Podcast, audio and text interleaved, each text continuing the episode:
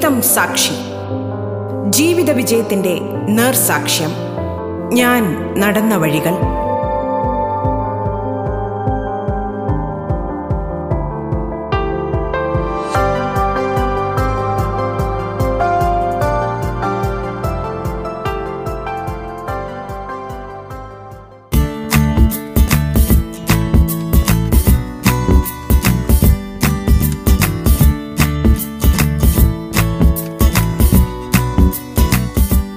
നമസ്കാരം പ്രിയ ശ്രോതാക്കളെ. ജീവിതം സാക്ഷിയിലേക്ക് സ്വാഗതം.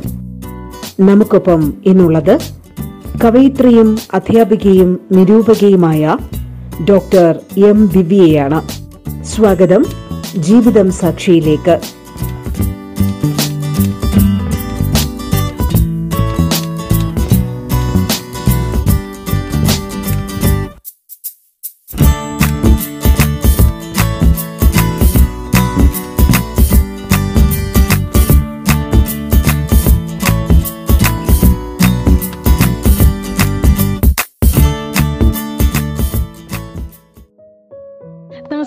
റേഡിയോ കേരളയുടെ എല്ലാ ശ്രോതാക്കൾക്കും എന്റെ വിനീതമായ നമസ്കാരം. ഡിഗ്രിക്ക് പഠിക്കുമ്പോഴൊക്കെ നമ്മുടെ ഉള്ളിൽ മലയാളം അധ്യാപികയാകണം. ഒരു ഹൈസ്കൂളിൽ ഒരു സ്കൂളിൽ ഹൈസ്കൂളിലോ യു പിയിലോ ഏതെങ്കിലും ഒരു സ്കൂളിൽ അങ്ങനെ അധ്യാപികയാവണമെന്ന് മാത്രമേ ആഗ്രഹിച്ചിട്ടുള്ളൂ. പക്ഷേ പി ജിക്ക് ചേർന്നപ്പോഴാണ് വാസ്തവത്തിൽ എന്റെ ആ ഒരു സ്വപ്നത്തിന് നല്ല ഒരു വിശാലമായിട്ടുള്ള ഒരു ഉയർന്ന ഒരു തലം ലഭിക്കുന്നത്. കാരണം ഞാൻ നേരത്തെ പഠിച്ച ഡിഗ്രിക്ക് പഠിച്ച ഒരു കോളേജ് പോലെ അല്ല പി ജിക്ക് പഠിച്ച കോളേജ്.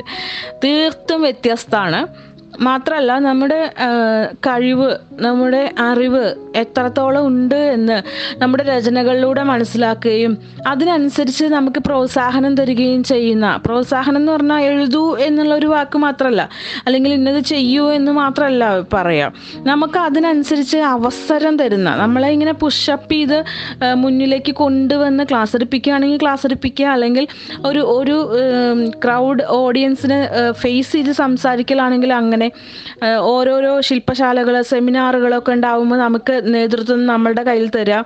നമ്മളോട് നിയന്ത്രിക്കാൻ പറയുക സ്വാഗതം പറയുക നന്ദി പറയുക ഇങ്ങനെയുള്ള ഓരോരോ അവസരങ്ങൾ ഉണ്ടാക്കി തന്നത് സത്യത്തിൽ ആ പി ജിക്ക് പഠിക്കുമ്പോൾ എന്നെ പഠിപ്പിച്ച ടീച്ചർമാരാണ്.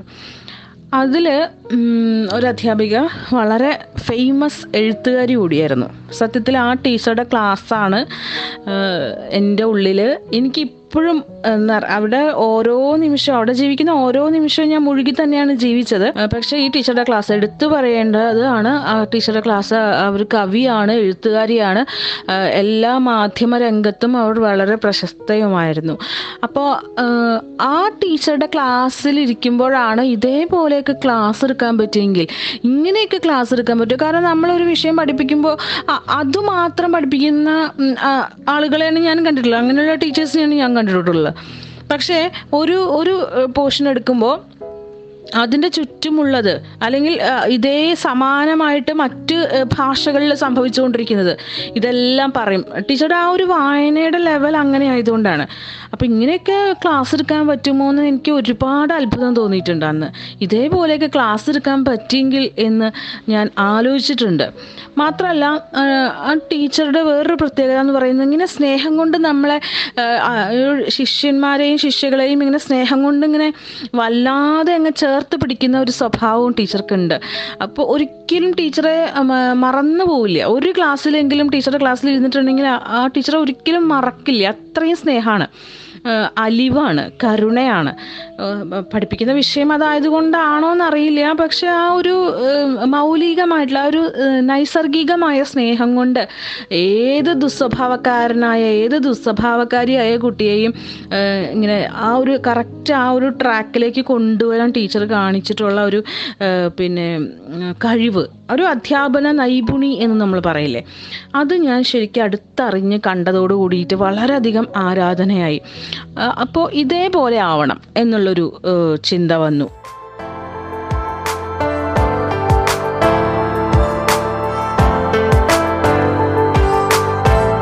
നിങ്ങൾ കേട്ടുകൊണ്ടിരിക്കുന്നത് ജീവിതം സാക്ഷി. പിന്നെ എന്റെ സ്വപ്നങ്ങൾക്ക് ചിറക് മുളയ്ക്കുന്നത് ആ ഒരു പി ജി കാലഘട്ടത്തിൽ തന്നെയാണ്. എഴുത്തുകാരിയായ കോളേജ് അധ്യാപികയാവണം എന്നുള്ള ഒരു ആഗ്രഹം എന്നിൽ ജനിക്കുന്നതും ആ അധ്യാപിക കാരനാണ് അപ്പോൾ ഒരു ഹൈസ്കൂൾ ടീച്ചർ എന്നതിലുപരി കോളേജ് അധ്യാപികയാവണം. അതിനെന്ത് ചെയ്യണം എന്നൊന്നും അറിയില്ല.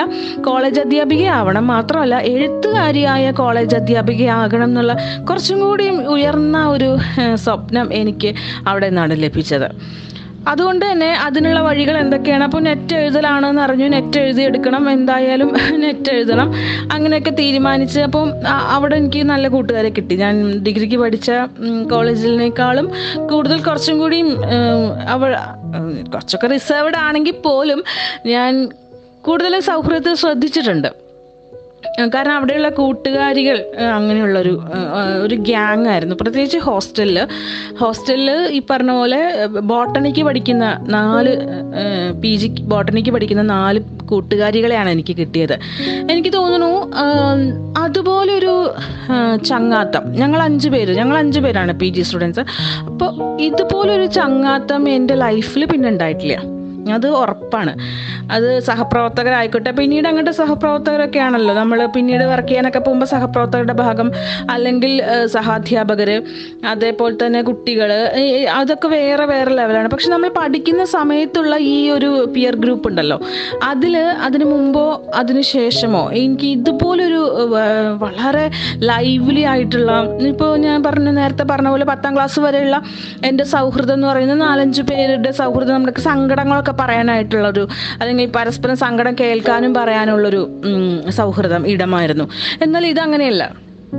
ഇത് ശരിക്കും ഈ ഈ നാല് പേര് ഞങ്ങൾ നാല് അഞ്ച് പേര് ഒരു രണ്ട് റൂമിലായിട്ടുള്ള ഈ ഒരു അഞ്ച് പേരുടെ ഒരു പി ജി എന്ന് പറയുന്നത് ഞങ്ങൾക്ക് ഒരിക്കലും മറക്കാൻ സാധിക്കില്ല. കാരണം സങ്കടങ്ങൾ മാത്രമല്ല ഞങ്ങൾ പങ്കുവെച്ചത്. ഒത്തിരി ഒരു ചെറിയൊരു ജീരകമിട്ടായി കിട്ടിയാൽ പോലും പങ്കുവെച്ച് കൊടുക്കുന്ന ഒരു ബന്ധം. ഒരു ഊഷ്മളമായ സൗഹൃദം. അപ്പോൾ അവർ നാലുപേരും ബോട്ടണിയാണ് ഞാൻ മാത്രമേ മലയാളം ഉള്ളൂ ഞാൻ പുസ്തകങ്ങളുടെ ഇടയിലാണ് എപ്പോഴും. ഞാൻ വായിക്കുന്ന കഥകളൊക്കെ അവർക്ക് പറഞ്ഞു കൊടുക്കും. ഇത് നമ്മൾ മുമ്പും ചെയ്തിരുന്ന തന്നെയാണ്. അവർക്ക് കേൾക്കാനൊന്നും സമയമില്ല പക്ഷെ അവർ വരയ്ക്കുന്നതിന്റെ ഇടയിലൊക്കെ അത് കേൾക്കും. ഒരുപാട് ചിരിക്കും. അതാണ് സത്യത്തിലൊരു ചിരി തുറന്ന ചിരി എന്ന് പറയുന്നത് എനിക്ക് ആ സമയത്ത് ചിരിച്ചതുപോലെ കുറേ ഏറെ വർഷങ്ങൾ എന്റെ നിശബ്ദതയുടെ വർഷങ്ങളായിരുന്നു. അപ്പോൾ അത് അത് അപേക്ഷിച്ച് നോക്കുമ്പോൾ ഏറ്റവും അധികം എൻജോയ് ചെയ്ത കലാലയ ജീവിതം ഏറ്റവും അധികം എൻജോയ് ചെയ്തിട്ടുള്ള ഒരു കാലഘട്ടം എന്ന് പറയുന്നത് രണ്ടായിരത്തി മൂന്ന് രണ്ടായിരത്തി നാല് കാലഘട്ടമാണ്. അത് എനിക്ക് ഇപ്പോഴും ഓർമ്മയുണ്ട് ഓരോരുത്തരെയും ഓർമ്മയുണ്ട്. അവർ നാലുപേരും ഇപ്പോൾ പല സ്ഥലങ്ങളിലും അധ്യാപികമാരാണ്. അപ്പോൾ അങ്ങനെയുള്ള ഒരു ബന്ധം ഊഷ്മളമായ ബന്ധം ശരിക്കും പറഞ്ഞാൽ ആ കോളേജിനെ ഞാൻ ഒരുപാട് സ്നേഹിക്കാനും കാരണമായിട്ടുണ്ട്. ക്ലാസ്സിലും അതെ ക്ലാസ്സിലും എന്നെ മനസ്സിലാക്കുന്ന വളരെ നല്ല സുഹൃത്തുക്കൾ എനിക്ക് ലഭിച്ചു. അതുമാത്രമല്ല അധ്യാപകർ ഓരോരുത്തരും മലയാളം ഡിപ്പാർട്ട്മെന്റിലെ അധ്യാപകർ ഓരോരുത്തരും എന്നെ ശരിക്കും ഒരു ഒരു സ്റ്റുഡന്റ് ലെവലിനേക്കാളും വിട്ട് എന്റെ ഉള്ളിലുള്ള കഴിവ് കണ്ടിട്ടാണോ ഞാൻ നാളെ ഒരു എഴുത്തുകാരിയായി തീരും എന്നുള്ള അവരുടെ ഒരു ദീർഘവീക്ഷണം കൊണ്ടാണോ എന്താണെന്ന് എനിക്കറിയില്ല. വളരെ വാത്സല്യത്തോടു കൂടി എന്നെ കൂടെ കൂട്ടുകയായിരുന്നു. പ്രത്യേകിച്ച് ഗസ്റ്റ് അധ്യാപികയായിട്ടൊക്കെ വന്നിട്ടുള്ള രണ്ട് ടീച്ചേഴ്സ് ഒക്കെ ശരിക്കും നമ്മളെങ്ങനെ ഒരു ഒരു സിസ്റ്ററെ പോലെ ഒരു അനിയത്തിയെ പോലെ കൊണ്ട് നടന്നിട്ടുണ്ട്. തമാശകൾ പറയാം ചിരിക്കുക. അപ്പം ഇതൊക്കെ എന്റെ അധ്യാപന ജീവിതം പിന്നീടുള്ള എന്റെ അധ്യാപന ലൈഫ് കൂടുതൽ ഈ പറഞ്ഞ പോലെ സ്ട്രെസ്ലെസ് ആക്കാനായിട്ട്. ഇത് ഇതേപോലെ ആയാൽ നമുക്ക് സന്തോഷമായിട്ട് ചെറിയൊരു ലൈഫാണ് അപ്പോൾ അതെങ്ങനെ സന്തോഷമായിട്ട് മുന്നോട്ട് കൊണ്ടുപോകാം എന്നുള്ള ഒരു ഒരു പരിശീലനം സ്വാഭാവികമായിട്ട് അവിടെ വന്നു എന്നുള്ളതാണ്. ടീച്ചേഴ്സ് ഓരോരുത്തരും മാഷ്മാർ ഓരോരുത്തരും. ഇപ്പോൾ അതിൽ ഒരു മാഷ് എന്റെ ചേച്ചിയുടെ ഹസ്ബൻഡിന്റെ കൊളീഗും കൂടിയായിരുന്നു. അപ്പോൾ അദ്ദേഹത്തിന് എന്നെ വളരെ അനിയത്തിയെ പോലെ ഒരു വാത്സല്യം. അപ്പം അങ്ങനെ അങ്ങനെ ഞാൻ പറഞ്ഞല്ലോ പ്രായമായിക്കോട്ടെ നമ്മുടെ പ്രായവ്യത്യാസം ഒന്നും കണക്കാക്കാതെ അവർ ശരിക്കും എന്നെ ഒരു ഒപ്പം അവരുടെ ഒപ്പമുള്ള ഒരാൾ എന്നുള്ള രീതിയിൽ കൊണ്ടു നടന്നു എന്നുള്ളത് എനിക്ക് ഏറ്റവും ഏറ്റവും ഒരു സന്തോഷവും അതേപോലെ തന്നെ ഒരു നിർവൃതിയും. എന്താ പറയുക രണ്ട് വർഷം ശരിക്കും പറഞ്ഞാൽ പറന്നു പോയത് അറിഞ്ഞില്ല.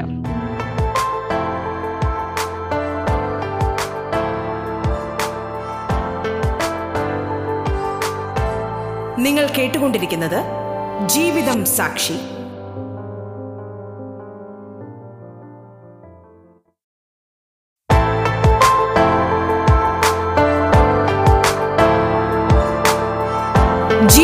സാക്ഷി.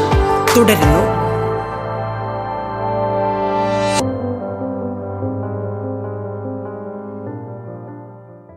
ഓരോ ഘട്ടവും. ഇപ്പോൾ അതേപോലെ തന്നെ എനിക്ക് എടുത്തു പറയേണ്ട ഒരു കാര്യം ഞാൻ നേരത്തെ പറഞ്ഞ നേരത്തെ സൂചിപ്പിച്ച ടീച്ചറെ കാണാനായിട്ട് എഴുത്തുകാരായിട്ടുള്ള ഒരുപാട് പേര് വരും.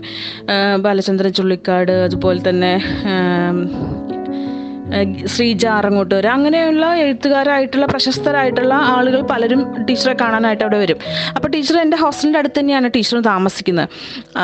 ടീച്ചർ വാർഡൻ കൂടിയാണ്. അപ്പോൾ ടീച്ചർ എന്നെ വിളിപ്പിക്കും. വിളിപ്പിച്ചിട്ട് ഇവരെ പരിചയപ്പെടുത്തും. ദിവ്യ ഇതാണ് ഇന്ന അപ്പം ഞാനൊക്കെ ഇങ്ങനെ വിസ്മയിച്ചിരിക്കുകയാണ്. കാരണം നമ്മൾ വായിച്ച് കേട്ട് ഫോട്ടോയിലൊക്കെ കണ്ടിട്ടുള്ള ആളാണ് നമ്മുടെ മുന്നിൽ നിൽക്കുന്നത്.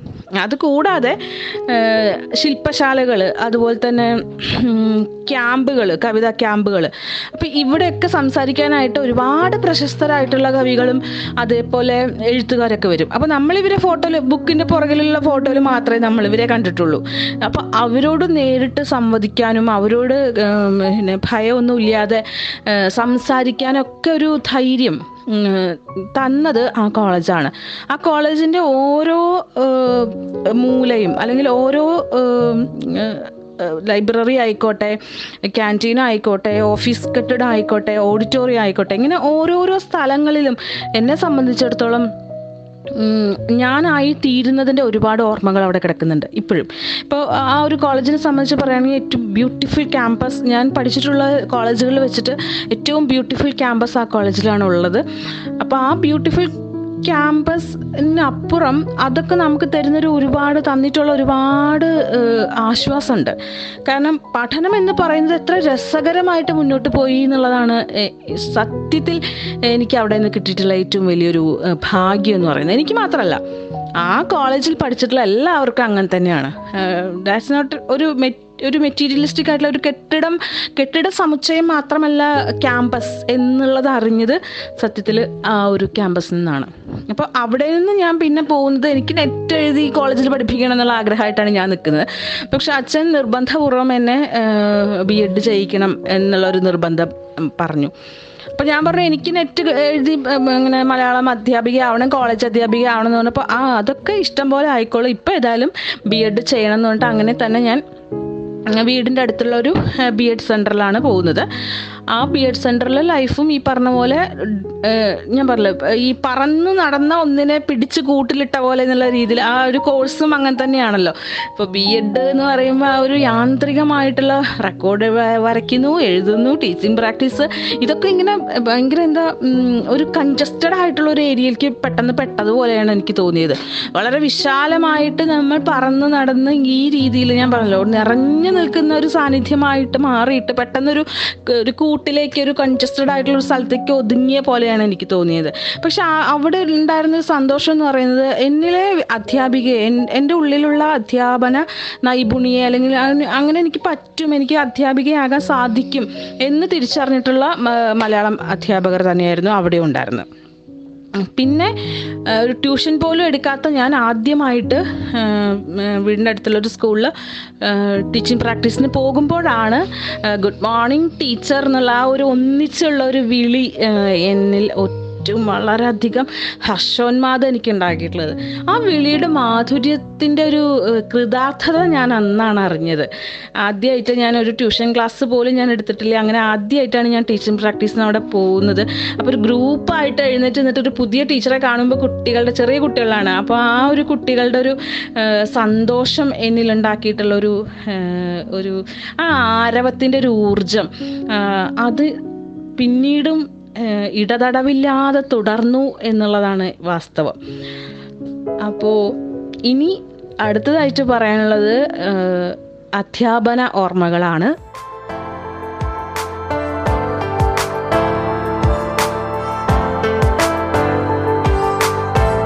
നിങ്ങൾ കേട്ടുകൊണ്ടിരിക്കുന്നത് ജീവിതം സാക്ഷി. പെട്ടെന്ന് ഒരു നഗരത്തിലേക്ക് മാറിയ ഒരാളുടെ കഥയാണ് കേൾക്കാൻ പോകുന്നത്. അത് എന്റെ കഥ തന്നെയാണ്. അപ്പോൾ അത് തൊണ്ണൂറ്റി ഒൻപതിലായിരുന്നു ആ തീരുമാനം. കാരണം രണ്ട് വർഷം നമ്മൾ വീടിന്റെ അടുത്തുള്ള ഒരു പ്രൈവറ്റ് കോളേജിൽ പോയി. അതിനുശേഷം മലയാളം പഠിക്കണം. അതാണ് അതാണ് ആഗ്രഹം. അങ്ങനെ അമ്മയുടെ വീട് തൃപ്പൂണിത്തുറയാണ്. അപ്പോൾ അവിടെയുള്ള ആന്റി ഉണ്ട് ആന്റി അവിടെ ഒരു കോളേജിൽ പ്രൊഫസറായിരുന്നു. അപ്പോൾ ആന്റിയുടെ കോളേജിൽ ചേർക്കാം എന്നുള്ള തീരുമാനമായി. എന്തായാലും ഹോസ്റ്റലിൽ നിൽക്കണം എന്നുള്ള തീരുമാനമായപ്പോൾ എനിക്ക് സത്യത്തിൽ ആദ്യം സങ്കടമൊക്കെ വന്നു. അമ്മയും അച്ഛനെയും മാറി നിൽക്കണം. അതൊക്കെ ആദ്യത്തെ എക്സ്പീരിയൻസ് ആണ്. അമ്മയും അച്ഛനും ചേച്ചിയും വിട്ട് മാറി പറയുന്നത് ആദ്യത്തെ ഒരു അനുഭവമാണ്. അപ്പം ഇങ്ങനെ കുറച്ചൊക്കെ സങ്കടം തോന്നിയെങ്കിലും പക്ഷേ മലയാളം എന്ന് പറയുന്ന വിഷയം പഠിക്കാനാണല്ലോ. അത് പഠിക്കാൻ ഏറെ ആഗ്രഹിച്ചിരുന്നൊരു വിഷയമല്ലേ എന്ന് വിചാരിച്ച് ഏതായാലും പോകാം എന്ന് വിചാരിച്ചു. അങ്ങനെ എന്റെ ജീവിതത്തിന്റെ അല്ലെങ്കിൽ എന്റെ വിദ്യാഭ്യാസ പുരോഗതിയുടെ ഒരു ഗതി തിരിച്ചുവിട്ട അല്ലെങ്കിൽ ഒരു അടിത്തറ പാകിയ ആ ഒരു കോളേജിലേക്ക് ഞാൻ ഞാൻ തൊണ്ണൂറ്റി ഒമ്പതിലാണ് എത്തപ്പെടുന്നത്. അപ്പോൾ തൊണ്ണൂറ്റൊമ്പതിൽ അവിടെ എത്തുന്ന സമയത്ത് അച്ഛൻ പറഞ്ഞൊരു കാര്യം മറ്റൊന്നും ശ്രദ്ധിക്കണ്ട. ഇവിടെ നിനക്ക് പഠിക്കാനും വായിക്കാനും ഒക്കെ ഉള്ള സൗകര്യം ഉണ്ടാവും. അതിനുള്ള എല്ലാ സാഹചര്യവും ഇവിടെ ഉണ്ട്. അത് മാത്രം ശ്രദ്ധിക്കുക. ഇതാണ് അച്ഛൻ പറഞ്ഞത്. അച്ഛൻ പറഞ്ഞത് ശരിയായിരുന്നു. അമ്മായിയുടെ സഹപ്രവർത്തകരുടെ വാത്സല്യം ഉണ്ടായിരുന്നു സ്നേഹം ഉണ്ടായിരുന്നു. അതോടൊപ്പം തന്നെ ആ, ലൈബ്രറി എനിക്കത് വളരെ എടുത്തു പറയാൻ കാരണം ഞാൻ സത്യത്തിൽ അങ്ങനെ അത്രയും വലിപ്പമുള്ളൊരു ലൈബ്രറി വലിയൊരു ലൈബ്രറി ആദ്യമായിട്ടാണ് ഞാൻ കണ്ടത്. ഞാൻ വീടിന്റെ അടുത്തുള്ള ചെറിയ വായനശാലയിൽ അതുപോലെ തന്നെ അച്ഛൻ കൊണ്ടുവരുന്ന പുസ്തകങ്ങൾ അച്ഛന്റെ വാങ്ങിച്ചു കൂട്ടിയ അച്ഛനും അമ്മയും കൂടെ വാങ്ങിച്ചു കൂട്ടിയ ആ പുസ്തകങ്ങളുടെ ലൈബ്രറി മാത്രമാണ് ഞാൻ കണ്ടിട്ടുള്ളത്. ഇന്ന് അതിൽ നിന്നൊക്കെ വ്യത്യസ്തമായിട്ട് രണ്ട് നിലയുള്ള ആ ഒരു ലൈബ്രറി കണ്ട സമയത്ത് എനിക്ക് തോന്നിയത് ഞാൻ ഏതോ അത്ഭുത ലോകത്തിൽ നിൽക്കുന്നതായിട്ടാണ് തോന്നിയത്. ഞാൻ കേട്ടറിഞ്ഞതും അതേപോലെ തന്നെ വായിക്കാൻ ആഗ്രഹിച്ചതുമായിട്ടുള്ള ഒരുപാട് പുസ്തകങ്ങൾ ഞാൻ അവിടെ കണ്ടു. പ്രത്യേകിച്ച് മാധവിക്കുട്ടിയുടെ സമ്പൂർണ കളക്ഷൻ എം ടിയുടെ കഥകൾ അതുപോലെ ഉറൂബിന്റെ കഥകൾ ഇതൊക്കെ ഞാൻ വായിക്കാൻ ആഗ്രഹിച്ചിരുന്നതാണ്. അപ്പം ഒന്നോ രണ്ടോ ഒക്കെ ഞാൻ വായിച്ചിട്ടുള്ളൂ. പക്ഷെ അത് കംപ്ലീറ്റ് ആയിട്ട് കംപ്ലീറ്റ് കളക്ഷൻ വായിക്കണമെന്നും കാണണം എന്നൊക്കെ ഞാൻ ആഗ്രഹിച്ചിരുന്നതാണ്. അപ്പോൾ അങ്ങനെ ആ കോളേജിന്റെ മൂന്ന് വർഷത്തെ എന്റെ ഡിഗ്രി പഠനമാണ്. പഠിക്കാനുള്ള വിഷയങ്ങൾ ഞാനൊരു ഭാഗത്ത് പഠിക്കുന്നു. പഠിക്കാൻ ഞാൻ പറഞ്ഞല്ലോ മലയാളം കുറച്ച് ബുദ്ധിമുട്ടായിരുന്നു പഠിക്കാൻ ആദ്യം. ഞാൻ സംസ്കൃതമായിരുന്നല്ലോ അപ്പം അന്ന് സബ് സംസ്കൃതമായിരുന്നു പക്ഷേ മലയാളം ഒപ്പമുണ്ട്. ഞാൻ വിചാരിച്ചതിനേക്കാളും ഞാൻ ഈസി ആവുമെന്നാണ് വിചാരിച്ചത് പക്ഷേ കുറച്ച് ബുദ്ധിമുട്ടായിരുന്നു. പ്രത്യേകിച്ച് ഗ്രാമർ എനിക്ക് നല്ല ബുദ്ധിമുട്ടായിരുന്നു. അപ്പം അത് പഠിക്കാൻ നല്ലോണം കൂടുതൽ സമയം കണ്ടെത്തേണ്ടിയിരുന്നു. അപ്പം അമ്മ മലയാളം ഗ്രാമർ വളരെ ഈസി ആയിട്ടൊക്കെ പറഞ്ഞു തരുന്ന വളരെ ലളിതമായിട്ട് ഗ്രാമറൊക്കെ പഠിപ്പിക്കുന്ന ഒരു പുസ്തകം വാങ്ങിച്ചു തന്നു. അപ്പം അത് വാങ്ങി വച്ച് വായിച്ച് കാണാതെ പഠിക്കുകയായിരുന്നു. ആ രീതിയിലാണ് ഗ്രാമർ പഠനം മുന്നോട്ട് പോയത്. അതേ സമയം തന്നെ ഞാൻ മറ്റൊരു വളരെ സന്തോഷമുള്ള മറ്റൊരു ലോകം കണ്ടെത്തുമായിരുന്നു.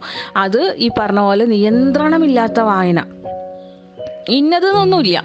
അഞ്ച് പുസ്തകങ്ങൾ എടുക്കാം. അതിപ്പോൾ ഏത് വേണമെങ്കിൽ നമുക്ക് എടുക്കാം. നോവൽ കഥ അതുപോലെ തന്നെ നാടകം ലേഖനങ്ങൾ അങ്ങനെ അങ്ങനെ വ്യത്യസ്തമായ രീതിയിൽ കവിതകൾ എനിക്ക് സത്യം പറഞ്ഞാൽ എനിക്ക് വായിച്ച് വായിച്ച് എനിക്ക് ഓരോന്ന് വായിക്കുമ്പോഴും അടുത്തതെടുക്കണം അടുത്തതെടുക്കണം ഇനി ഏതാ എടുക്കേണ്ടത്? അപ്പോൾ പഠന സംബന്ധമായത് മാത്രമല്ല പഠന സംബന്ധമായത് വായിക്കുന്നു അതൊരു ഭാഗത്ത് നടക്കുന്നു. അതേ അതേസമയം തന്നെ ഈ പറഞ്ഞ പോലെ വളരെ വിശാലമായൊരു വായന നിയന്ത്രണമില്ലാത്ത വായന തന്നെ പറയാം. ആരും കൺട്രോൾ ചെയ്യാനൊന്നുമില്ല. നമ്മൾ നിരന്തരം ഇങ്ങനെ ഭയങ്കര കൊതിയായിരുന്നു. അടങ്ങാത്ത ത്വര എന്നൊക്കെ പറയുന്ന പോലെ പുസ്തകം കാണുമ്പോഴേക്കും നമുക്കിങ്ങനെ ആ ഒരു പുസ്തകത്തിന്റെ മണം ആ മണവും അതേപോലെ തന്നെ അത് കൊണ്ട് നടന്ന് തുടങ്ങുമ്പോഴേക്കും വായിച്ചു തീർക്കാനുള്ള വ്യഗ്രതയും അങ്ങനെ അങ്ങനെ ഒരു വല്ലാത്തൊരു മൂന്ന് വർഷമായിരുന്നു എന്റെ ഡിഗ്രി കാലഘട്ടം.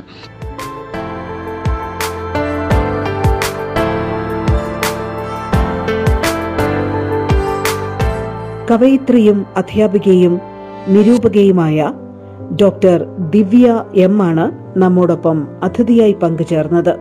ജീവിതം സാക്ഷി പൂർണമാകുന്നു. നമസ്കാരം.